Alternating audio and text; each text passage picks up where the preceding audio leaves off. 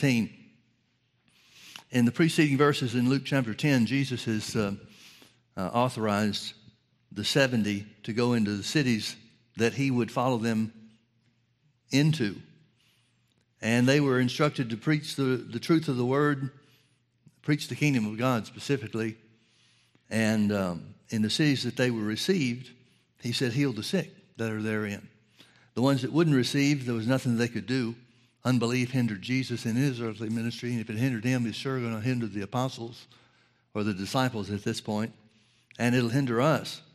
But they return unto Jesus in verse 17, Luke chapter 10, verse 17. And the 70 returned again with joy, saying, Lord, even the devils are subject unto us through thy name. Now, he didn't say anything in his instructions. He didn't give them any instructions about casting out devils whatsoever. But just as they were healing in the name of Jesus, they tried casting devils out in the name of Jesus, and it worked. So they said, Lord, even the devils are subject unto us through thy name. And Jesus answered and said, I beheld Satan as lightning fall from heaven. Behold, I give you power to tread on serpents and on scorpions, and over all the power of the enemy, and nothing shall by any means hurt you. Notice in verse 19, the word power is in there twice, but there's two different words. The first word, power, behold, I give unto you power to tread on serpents and scorpions. That word means authority, it means delegated power or authority. But then when he describes the devil's power, behold, I give you power to tread on serpents and scorpions and over all the power of the enemy, that word means ability. So he's saying we've got authority over all of Satan's ability. Thank God we do. He goes on in verse 20, he said, Notwithstanding in this, rejoice not that the spirits are subject unto you, but rather rejoice because your names are written in heaven. Now, I want you to turn back with me to Luke chapter 9 and see something else about what Jesus said concerning power and this authority, the use of this authority. Uh, where is it? It's in verse 49, Luke chapter 9, verse 49. And John answered and said, Master, we saw one casting out devils in your name. And we forbade him. We told him, You can't do that because he followed not with us. John's telling him, telling Jesus that there are other people, at least this individual, that's using the name of Jesus to break the devil's power that's not a part of their group. He's not part of the, the 12, he's not part of the 70, he's not part of any of the disciples or the multitude, the crowd that follows Jesus from place to place. And so John's, I guess, trying to be protective. We, we got to keep things pure here. He's not with us, even though he's doing good. And Jesus said unto him, to John, Forbid him not, for he that is not against us is with us. Now, I've got a question for you, and I want to talk to you a little bit about our authority over Satan. Who are these evil spirits that Jesus cast out and delivered people from? Who are they? Well, Jesus said in Luke chapter 10 and verse 18, I beheld Satan fall as lightning from heaven. That's a reference to what we know of in Revelation chapter 12, where John sees the great dragon in the sky. And he takes this dragon, takes a third of the stars with him and wages war. And the Bible says God cast him into the earth, cast him back into the earth. The star, the, the dragon, of course, is the devil, Satan, and the stars represent angels. And so we know from the scripture that Satan took a third of the angels and rebelled against God, waged war against God. And he was cast back down into the earth. He and the other, the other angels were cast down back into the earth. And so it's real easy for us to say, well, those spirits, those angels that rebelled with Satan against God, that must be who the evil spirits are. But I want you to look at a couple of scriptures. Notice in 2 Peter chapter 2. 2 Peter chapter 2 and Jude chapter 1. 2 Peter chapter 2 verse 4. It says, For if God spared not the angels that sinned, but cast them down to hell, and delivered them unto chains of darkness to be reserved unto judgment, and spared not the old world, but rather but saved Noah, the eighth person, a preacher of righteousness, bringing in the flood upon the world of the ungodly. Then he talks about destroying Sodom and Gomorrah and the power that he exercised in those situations. But notice verse 4. It says the angels that fell with Satan were delivered unto hell. Now, Revelation 4, uh, Revelation 12, rather, talking about this, says they were cast into the earth. But where is hell? Hell is at the center of the earth. And so when Peter is saying he cast them down to hell and delivered them into chains of darkness to be reserved unto judgment, it doesn't sound like they're free, does it? Any way we could interpret what Peter is saying to understand that they're roaming around the earth just doing whatever they want to do for as long as the church age exists. It says they're reserved unto chains. It says they're in hell. Doesn't say they're in the earth. Doesn't say they're operating in the earth or upon the earth. Notice with me in Jude chapter 1. The Bible says, In the mouth of two or three witnesses, let every word be established.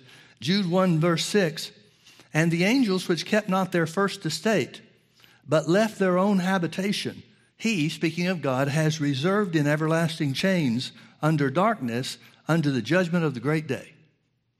So here's a, a, second Bible reference to the angels that fell with Satan, the angels, the third of the angels that rebelled against God with Lucifer.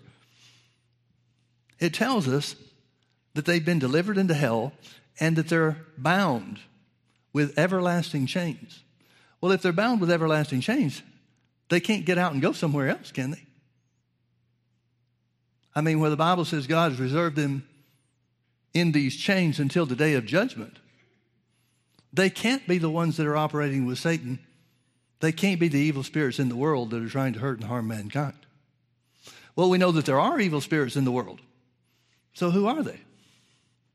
Turn back with me to Genesis chapter 1. Genesis chapter 1 begins the story of creation. Just want to talk about the first two verses today. It says, In the beginning, God created the heaven and the earth, and the earth was without form and void, and darkness was upon the face of the deep, and the Spirit of God moved upon the face of the waters.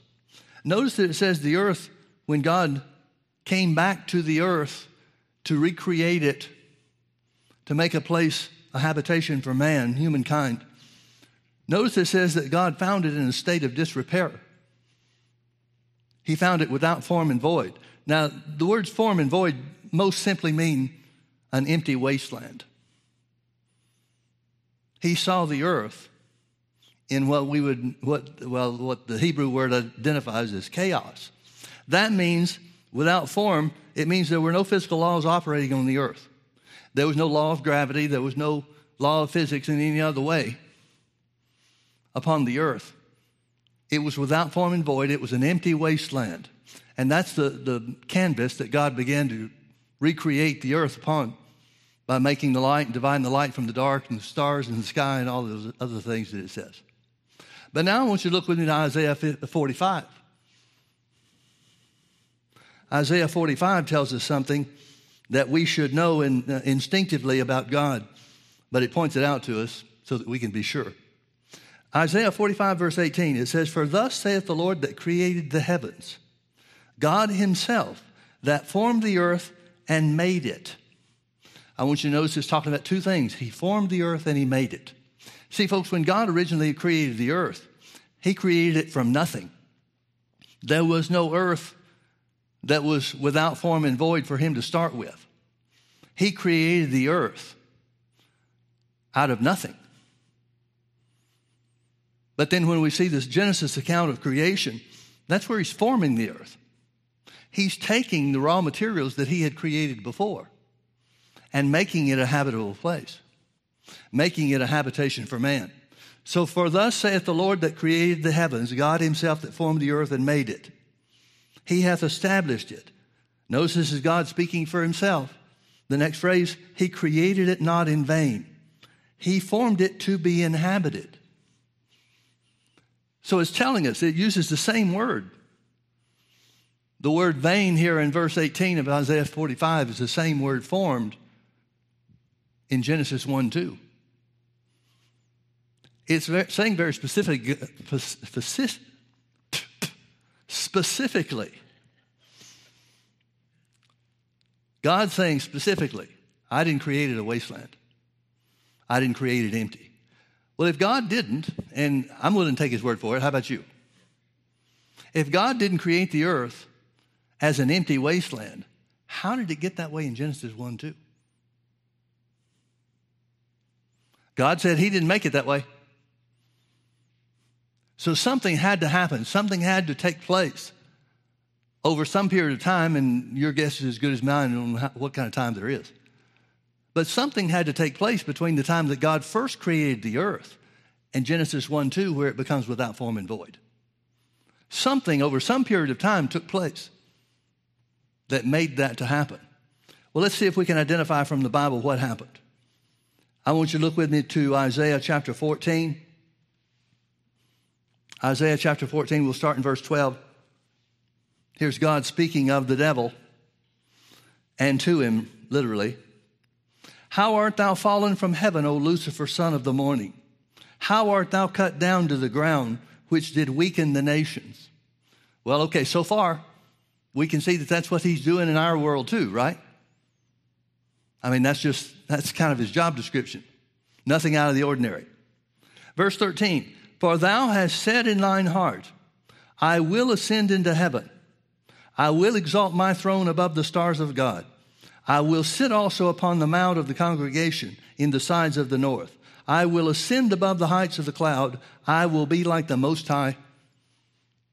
Now, notice there are five things that Satan said, Lucifer said, that he will do. Five things. Let's notice them a little bit more carefully here. First, I will ascend into heaven, so that must mean he's below heaven. I will exalt my throne above the stars of God. That must mean he has a throne below the stars. I will sit also upon the mount of the congregation in the sides of the north. Apparently, that's not something he had access to. That was reserved for the Most High God. Verse 14, I will ascend above the heights of the clouds, which means he's below the clouds. I will be like the Most High. Apparently, that's a reference to all powerful, able to do anything. He wills to be God's equal. Now, that must be a big thing for him. Let me take a little side journey here for just a moment. You remember when Adam and Eve were tempted by the devil in the Garden of Eden? He showed the fruit of the tree to Eve. He said, Has God said, You shall not eat of the tree? Eve responded and said, God told us we should not eat of the tree, for in the day we eat thereof, we shall surely die. You remember what Satan said? He said, You shall not surely die. What God told you wasn't true. You shall not surely die. God knows that if you eat this, you will be like him. Well, that's what motivated Satan, Lucifer. That was his motivation. So he's trying to make that the motivation of, of uh, Adam and Eve, too. Now, we don't know specifically, the Bible doesn't tell us specifically about it, but something along the lines of what he's talking about was enough to convince her to break God's commandment. So let's read them again. Here's Satan's plan. Here's his daytimer list for when he took a third of the angels. I will ascend into heaven. I will exalt my throne above the stars of God. I will sit also upon the mount of the congregation in the sides of the north. I will ascend above the heights of the clouds. I will be like the Most High. And God says, Yet thou shalt be brought down to hell, to the sides of the pit. They that see thee shall narrowly look upon thee and consider thee, saying, Is this the man that made the earth to tremble, that did shake kingdoms, that made the world as a wilderness, and destroyed the cities thereof, that opened not the house of his prisoners? Notice it's telling us that Satan is operating here on the earth. And if he's got a throne on the earth, he's operating with some kind of authority. Now, this is before he was cast out, apparently. We don't know that for certain, but it seems logical. So Satan is saying, Lucifer is saying, I don't want to be God's understudy. I don't want to be just somebody that God has given authority. If he's got a throne, he has to have authority of some type. And there seems to be something that's taking place there. There seems to be something, a civilization, or daily activities that are taking place there that Satan winds up destroying and making the world a wilderness. Now, folks, these are the only two places in the Bible you can find where the earth was without form and void. God said, I didn't create it that way. And the Bible says He made it a wilderness. Only place. Not a lot that we can choose from. It's not like we can go find 20 scriptures and develop a doctrine from that. This is what we've got. But judging from what we've got, the only thing that fits is that Satan was a ruler here on the earth. And when he rebelled against God and God slapped him down, the civilization, the, what word do you use? The existence of whatever was here on the earth was under his control. Now turn with me to Ezekiel chapter 28. Here's another place where the Bible tells us about Satan gives us some insight into how things were. First part of the chapter is talking about the king of Tyrus, or, or, I'm sorry, talking about the prince of Tyrus. Uh, let me back up and see a, a couple of things here. Beginning in verse 1, the word of the Lord came again unto me, saying, Son of man, say unto the prince of Tyrus, Thus saith the Lord God, because your heart is lifted up, and thou hast said, I am a God. I sit in the seat of God, in the midst of the seas, yet thou art a man and not God though thou set thine heart as the heart of God. So, whoever this is talking about, this prince of Tyrus, we know he's a human being. Well, if it's a human being, that means that this has to be referred to, this is spoken of after the creation of Adam and Eve. After God did the work of creation as identified in Genesis chapter 1 and put his man Adam in the middle of it to have authority on the earth. So now we see in one of these ancient kingdoms, earthly kingdoms, this man called the king of Tyre, or called the prince of Tyrus in the scripture. God is, pro- uh, is promising, prophesying something upon him. Let's look in verse 4. He said, With thy wisdom and with thine understanding, thou hast gotten thee riches and hast gotten gold and silver into thy treasures. By thy great wisdom and by thy traffic. This word traffic means merchandising. It's talking about an economy. Well, we know there's always been an economy on the earth since Adam and Eve began multiplying and being fruitful and so forth. We know that econ- an economy developed. Different ones at different times, depending on who was ruling, was the major world power at the time. But it says, By thy great wisdom and by thy traffic thou hast increased thy riches, and because thy heart is lifted up because of thy riches, Therefore, thus saith the Lord God, because you have set your heart as the heart of God, behold, therefore I will bring strangers upon thee in terror, uh, the terrible of the nations, and they shall draw their swords against the beauty of thy wisdom, and they shall defile thy brightness. He's saying it's not going to go well for you. But I want you to see one of the things that he was lifted up about is the success of his economy the buying and selling, the trafficking of goods, merchandising. Now, skip down with me a little bit into the chapter. Verse 11 Moreover, the word of the Lord came unto me, saying, Son of man, take up a lamentation upon the king of Tyrus. Now, which is higher in rank, a king or a prince? Princes are usually the king's son. So, this is saying that the king of Tyrus, or I'm sorry, the, the one identified, the human being identified as the prince of Tyrus, is under the influence, or we might say under the control to some degree, by this king of Tyrus. He's the ultimate ruler. The prince of Tyrus is on the throne, but there's an unseen force that we know of as the devil that's influencing him. Verse 12 Son of man, take up a lamentation upon the king of Tyrus, and say unto him, Thus saith the Lord God, Thou sealest up the sum, full of wisdom and perfect in beauty. Thou hast been in Eden, the garden of God. Well, that couldn't be any human being at this time, could it? Or at the time that this was spoken.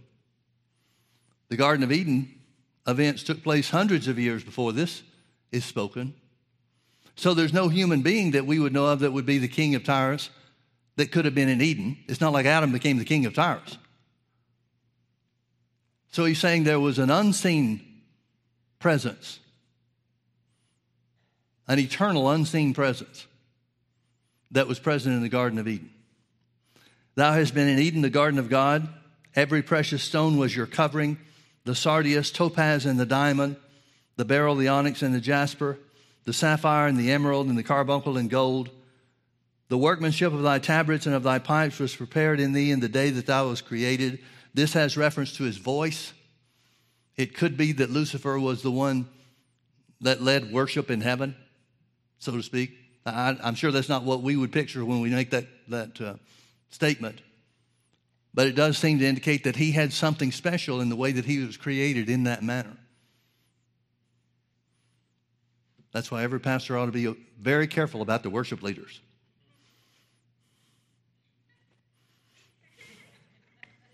Verse 14. No, it's good to have good ones, isn't it?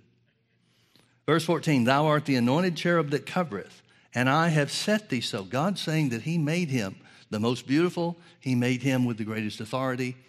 He was God's right hand man, exercising authority on the earth. Thou art the anointed cherub that covereth, and I have set thee so. Thou wast upon the holy mountain of God. Folks, that's some pretty lofty territory there. Thou hast walked up and down in the midst of the stones of fire. Now, notice verse 15. Thou wast perfect in, the, in thy ways from the day that thou wast created, till iniquity, iniquity was found in thee. By the multitude of thy merchandise, they have filled the midst of thee with violence, and thou hast sinned. Now, I want you to get this, folks. I want you to understand this cannot be talking about humankind. This cannot be talking about Satan having a place of authority once Adam and Eve were created.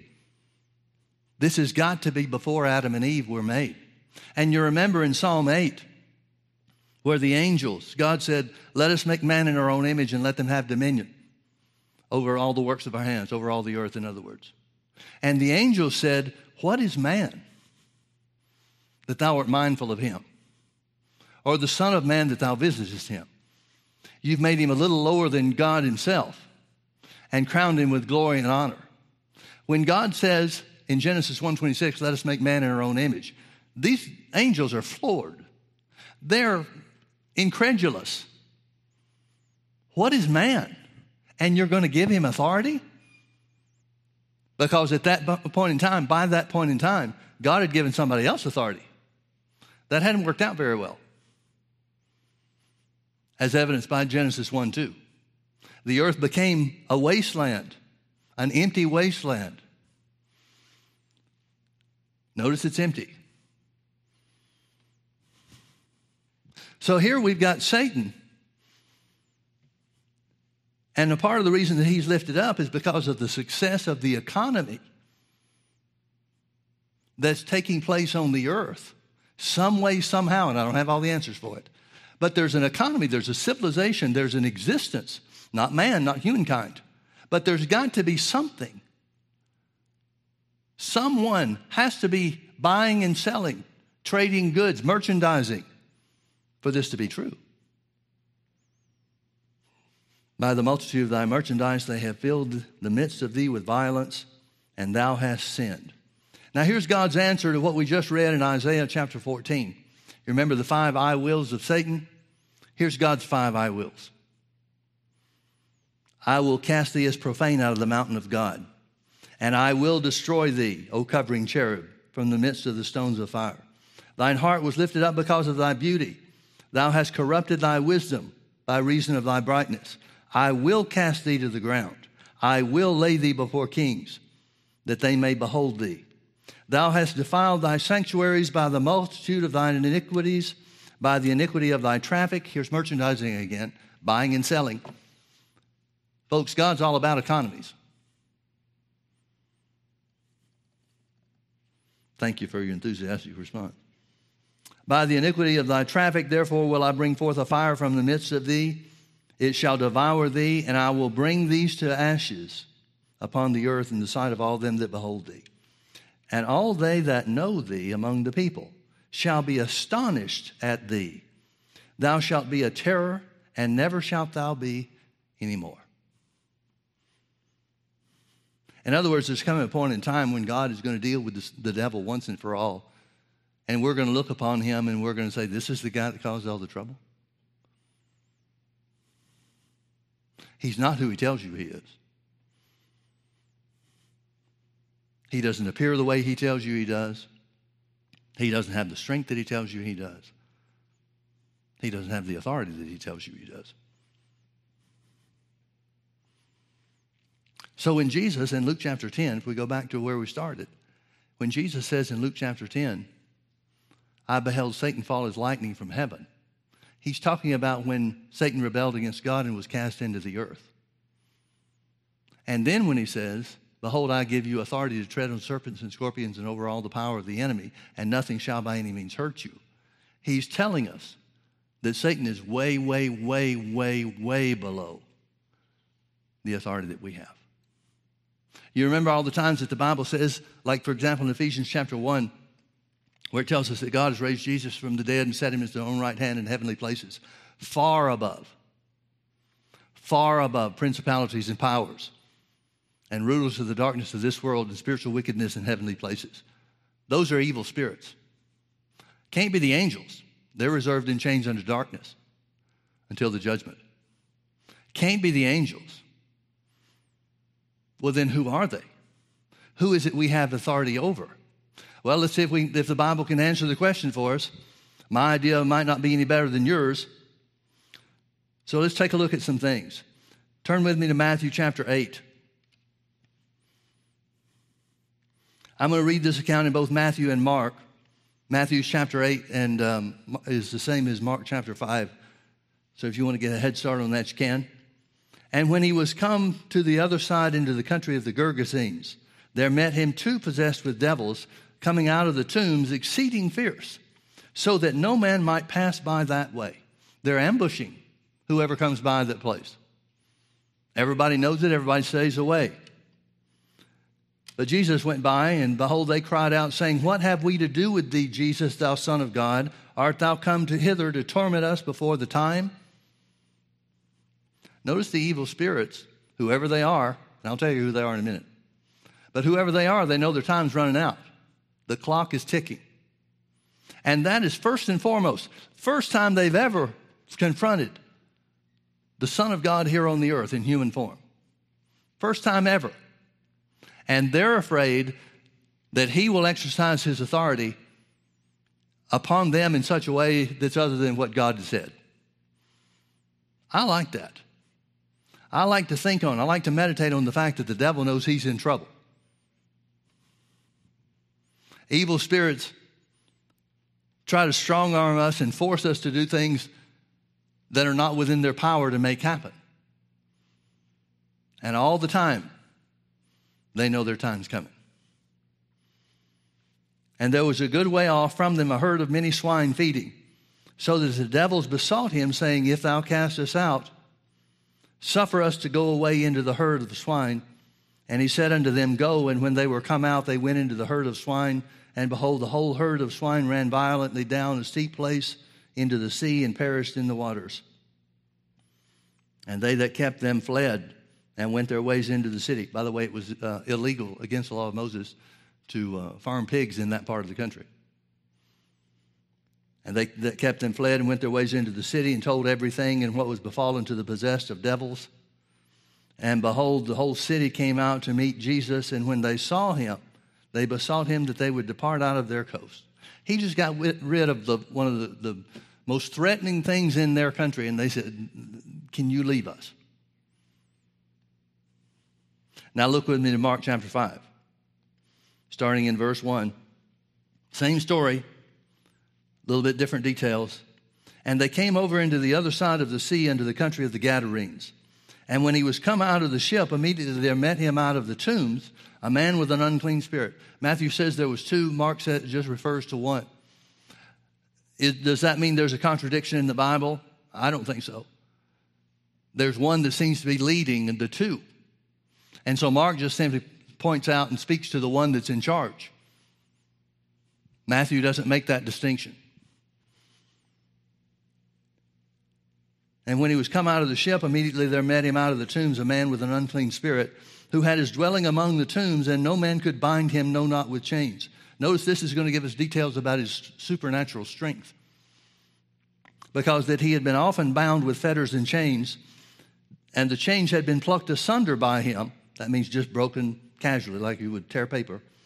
and the fetters broken in pieces, neither could any man tame him. And always, night and day, he was in the mountains and in the tombs, crying and cutting himself with stones. Folks, the devil will make you crazy. But when he saw Jesus afar off, he ran and worshiped him. And he cried with a loud voice and said, What have I to do with thee, Jesus, thou Son of the Most High God?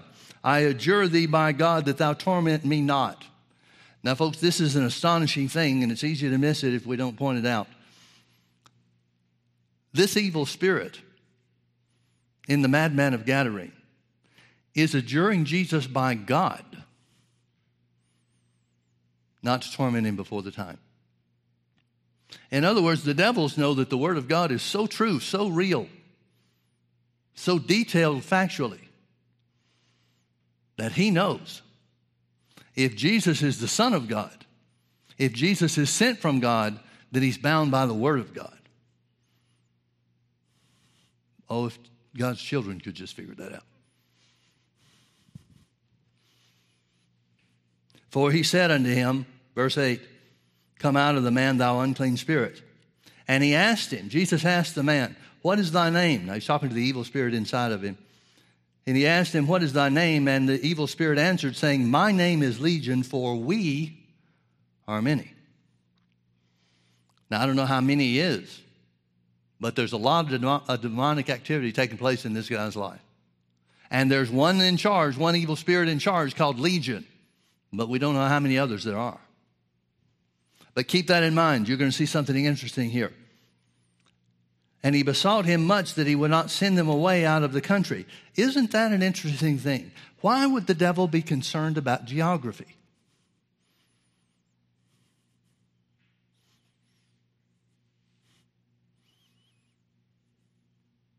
See, if the devil's all powerful and if evil spirits run and control things against the will of mankind the way that the devil wants to tell us that he does, and does tell us that he does, then why are these guys worried about staying in the same place? Do they just like the neighborhood?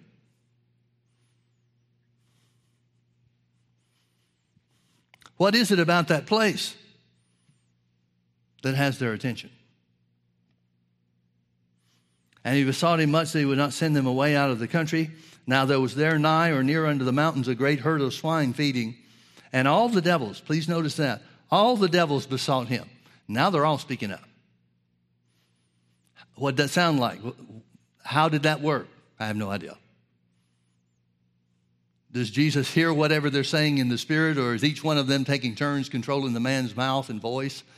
I don't know. I just know the Bible's true. And all the devils besought him, saying, Send us into the swine that we may enter into them.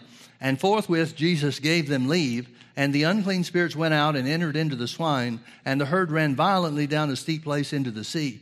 There were about 2,000 pigs, apparently, and they were choked in the sea. And they that fed the swine fled and told it in the city and in the country. And they went out to see what it was that was done.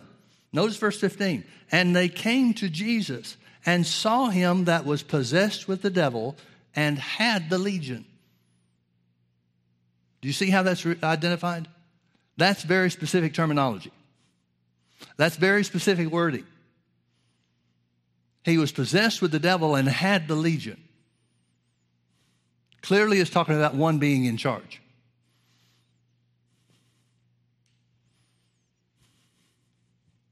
And they came to see Jesus and saw him that was possessed with the devil and had the legion, sitting and clothed and in his right mind, and they were afraid. See, when God's in control, people sit and are peaceful. And for goodness sakes, they put on clothes. You know where some of the fashion for our, the younger generation comes from, don't you? When they saw him sitting and clothed and in his right mind, they were afraid. And they that saw it told him how it befell him that was possessed with the devil, and also concerning the swine. And they began to pray him to depart out of their coast. Now, let me talk to you a little bit about the swine. It's a part of both stories, uh, Matthew chapter 8 and Mark chapter 5. And the reason why it's in both stories twofold, two points we need to make, and that is these evil spirits, not the angels that fell, but these evil spirits seek embodiment in physical form. Without a physical form to operate through. Evil spirits have no way to influence or communicate. They have no way to perform evil on the earth if they do not have a physical form. Now, notice the difference between the madman of Gadara and the swine. The madman of Gadara is possessed by the devil and has the legion. Again, it's many. That's the only number we've got. What's many? 5, 10, 20, 50? I don't know. But I do know this as overtaken as this madman from Gadara is by the devil, his will is still in place to such a degree that as soon as the evil spirits entered the swine, it destroyed the whole herd. Well, why didn't they destroy the man? Why hadn't the man run down the steep place into the sea long before this point? Because man has authority.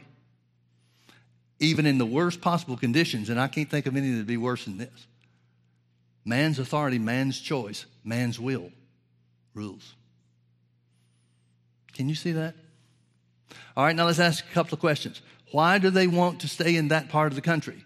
We know that they seek embodiment. Jesus said in Matthew's uh, gospel, um, where is it? Chapter, well, I don't know where it is. It's in Matthew.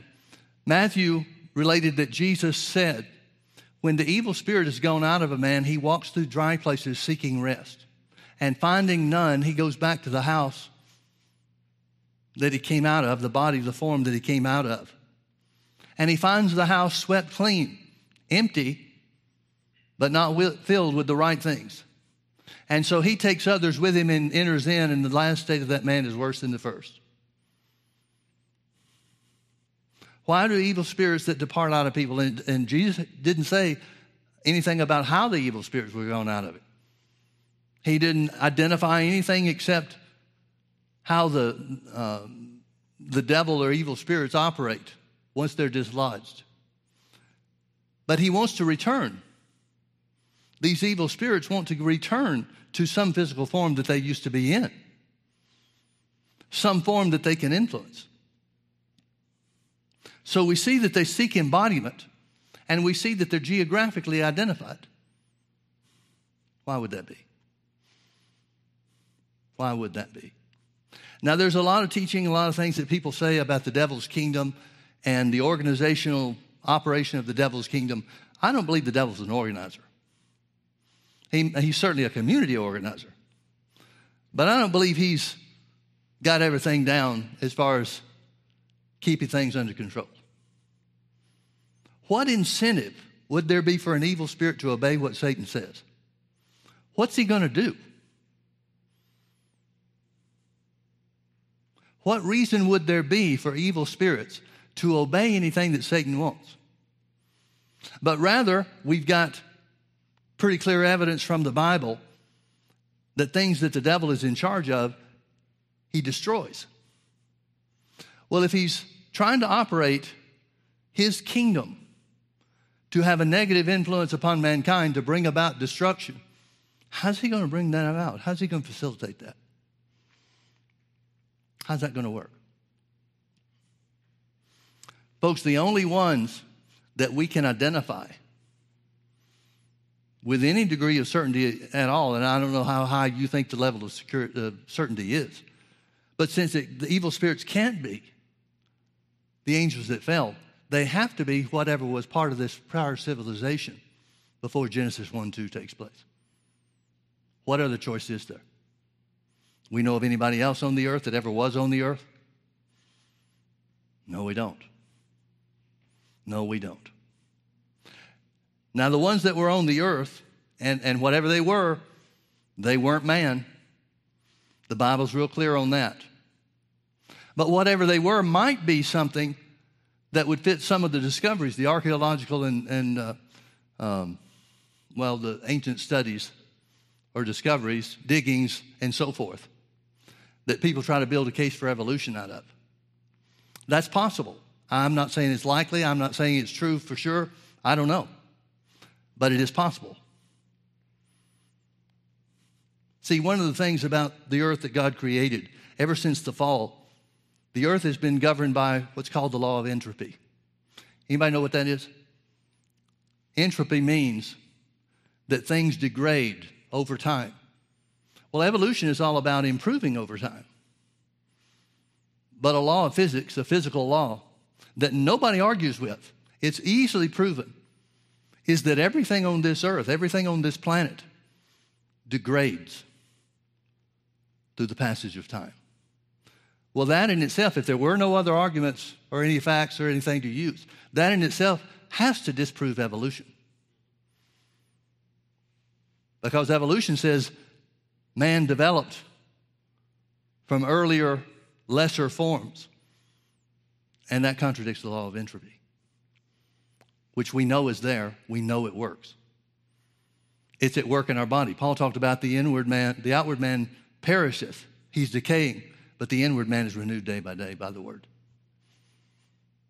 Are you with me? All right, let me take another couple of minutes before we finish. Look with me to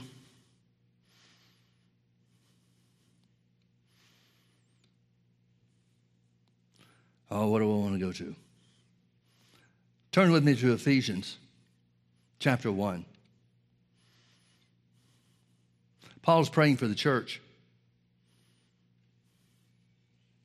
Beginning in verse 16, he said, I cease not to give thanks for you, making mention of you in my prayers that the God of our Lord Jesus Christ, the Father of glory, may give unto you the spirit of wisdom and revelation in the knowledge of him, that the eyes of your understanding being enlightened, that you may know what is the hope of his calling, and what are the riches of the glory of his inheritance in the saints, and what is the exceeding greatness of his power to usward who believe, according to the working of his mighty power, which he wrought in Christ when he raised him from the dead and set him at his own right hand in the heavenly places. Far above, everybody say far above far above all principality and power and might and dominion, not only in this world, but in that which also is to come. Now, I want you to notice something, folks. The Bible talks about Jesus being raised and seated at the right hand of God the Father, far above all principality, all powers, all might, and all dominion. So we know that these are all categories or, or classifications of Satan's kingdom. So there has to be some structure. There has to be some structure to it. But again, these evil spirits are created beings, they're disembodied spirits, and not the angels that fell with Satan. So it says that God, Paul says, the Holy Ghost has inspired him to pray for us that our eyes would be open to see who we are in Christ to see the power of God that's raised him from the dead, to know what his plan and his purpose is for us. Verse 22 and has put all things under his feet and gave him to be the head over all things to the church, which is his body, the fullness of him that filleth all in all. Chapter 2. Terrible chapter break here. This should be right along with chapter 1. And you hath he quickened, who were dead in trespasses and sins in other words, he's saying the same resurrection power that raised Jesus from the dead raised you from the dead when you make Jesus Lord of your life. The same seating at the right hand of God is where he puts you. Verse 1 says, And you hath he quickened or made alive who were dead in trespasses and sins. Notice verse 6, and it says, And has raised us up together and made us sit together in heavenly places in Christ Jesus. Folks, I want you to understand that the devil is far, far, far below you. The devil is so far below the, the even the weakest Christian. If, there, if there's a way to identify who the Christian in the world is that has the least bit of spiritual development and the least bit of success over the devil, that least in the kingdom of God is still far, far above anything and everything the devil can do. Turn with me over to Philippians chapter 1.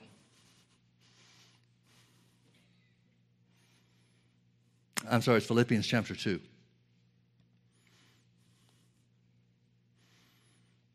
Verse 7 it says, speaking of Jesus, but made himself of no reputation and took upon him the form of a servant and was made in the likeness of men. That means he laid aside his heavenly power and glory And being found in fashion as a man, he humbled himself and became obedient unto death, even the death of the cross. Wherefore, God also has highly exalted him and given him a name which is above every name. There's the name of Jesus, the name of Jesus is great and powerful because Jesus conquered the devil. Now, on the earth, Jesus had authority, and anybody that, that used the name of Jesus to accomplish any part of what God sent Jesus to do here on the earth, that name worked for them over the authority and the power of the devil. That's what uh, Luke chapter 9 is telling us about John. John said, We found somebody that's casting out devils in your name, but he's not part of our group, so we told him don't do it. Well, how could it work if the name of Jesus is not available for anybody and everybody? See, we look at places where Jesus delegated authority to the disciples, the 12 first, and then the 70. We look at those things and think, well, if Jesus would just delegated authority to us.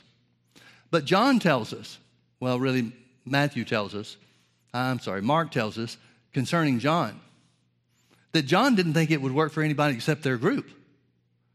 But it works for anybody that uses the name of Jesus to do the works of God. If that was true when Jesus was here on the earth, how much more true does that have to be for us? First thing Jesus said when he appeared to his disciples is, All power was given unto me in heaven and earth. That must be different than what it was before. If that's what it was and the way it worked before, Jesus would have just shown up and said, I'm back. But he said, All power is given unto me in heaven and earth. You remember in Revelation chapter 1, Jesus appears to, unto John. He said, I am the Alpha and the Omega, the one who is dead and made alive and liveth forevermore. You remember the next thing he said? He said, And I have the keys of hell and death. Why tell John that? If it was something that Jesus had, if it was something that had been revealed to the disciples that Jesus possessed on the earth, why tell him that? But he didn't have that. He didn't have that. Colossians chapter 2 proves that out.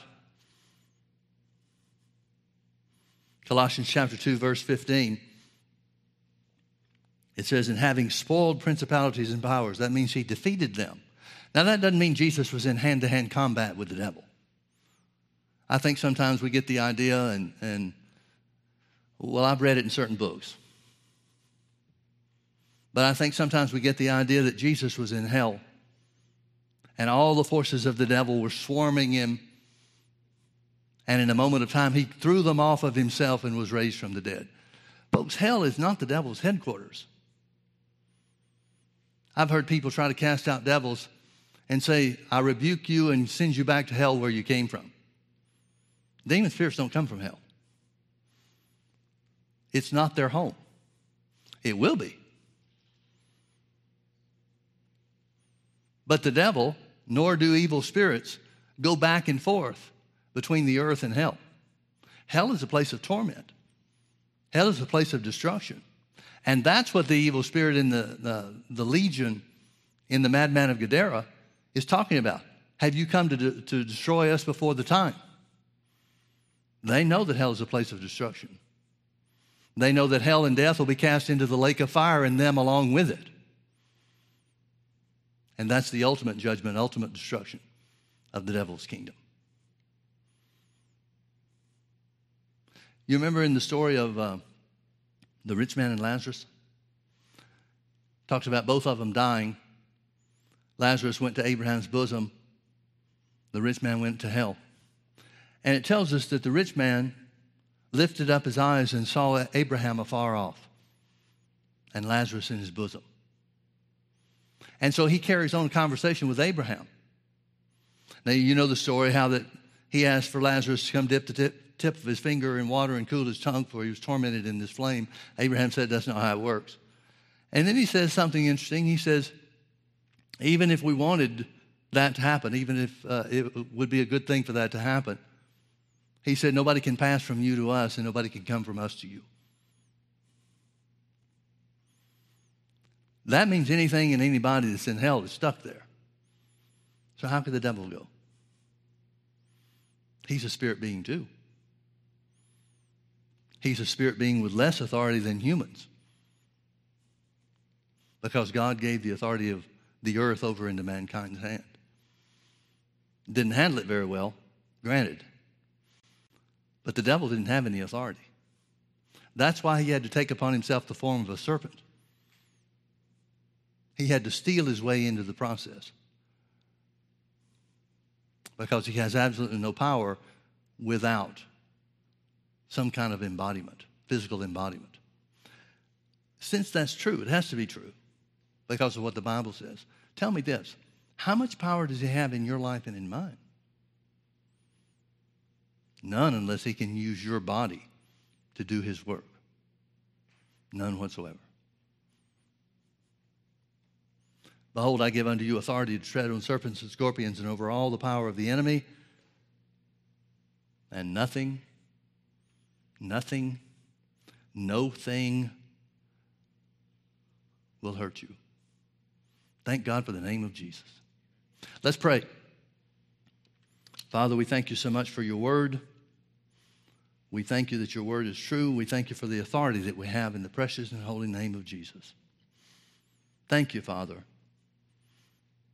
for elevating us through the new birth. By making us righteous, you've elevated us to be seated in, at your right hand along with Jesus. You've made us joint heirs with the Son of God. Thank you, Lord Jesus, that you have authorized us. You've given us authority over all the power of the enemy. We thank you, Lord, for leaving us here on this earth to do your will, to perform the same works that you did when you were here. We thank you for the exceeding greatness of the power that's in the name of Jesus. And we declare that power is ours. We love you, Father. We thank you for being so good to us. Amen. Amen. Well, God bless you. Thank you for being here with us. Hope you have a great rest of the week.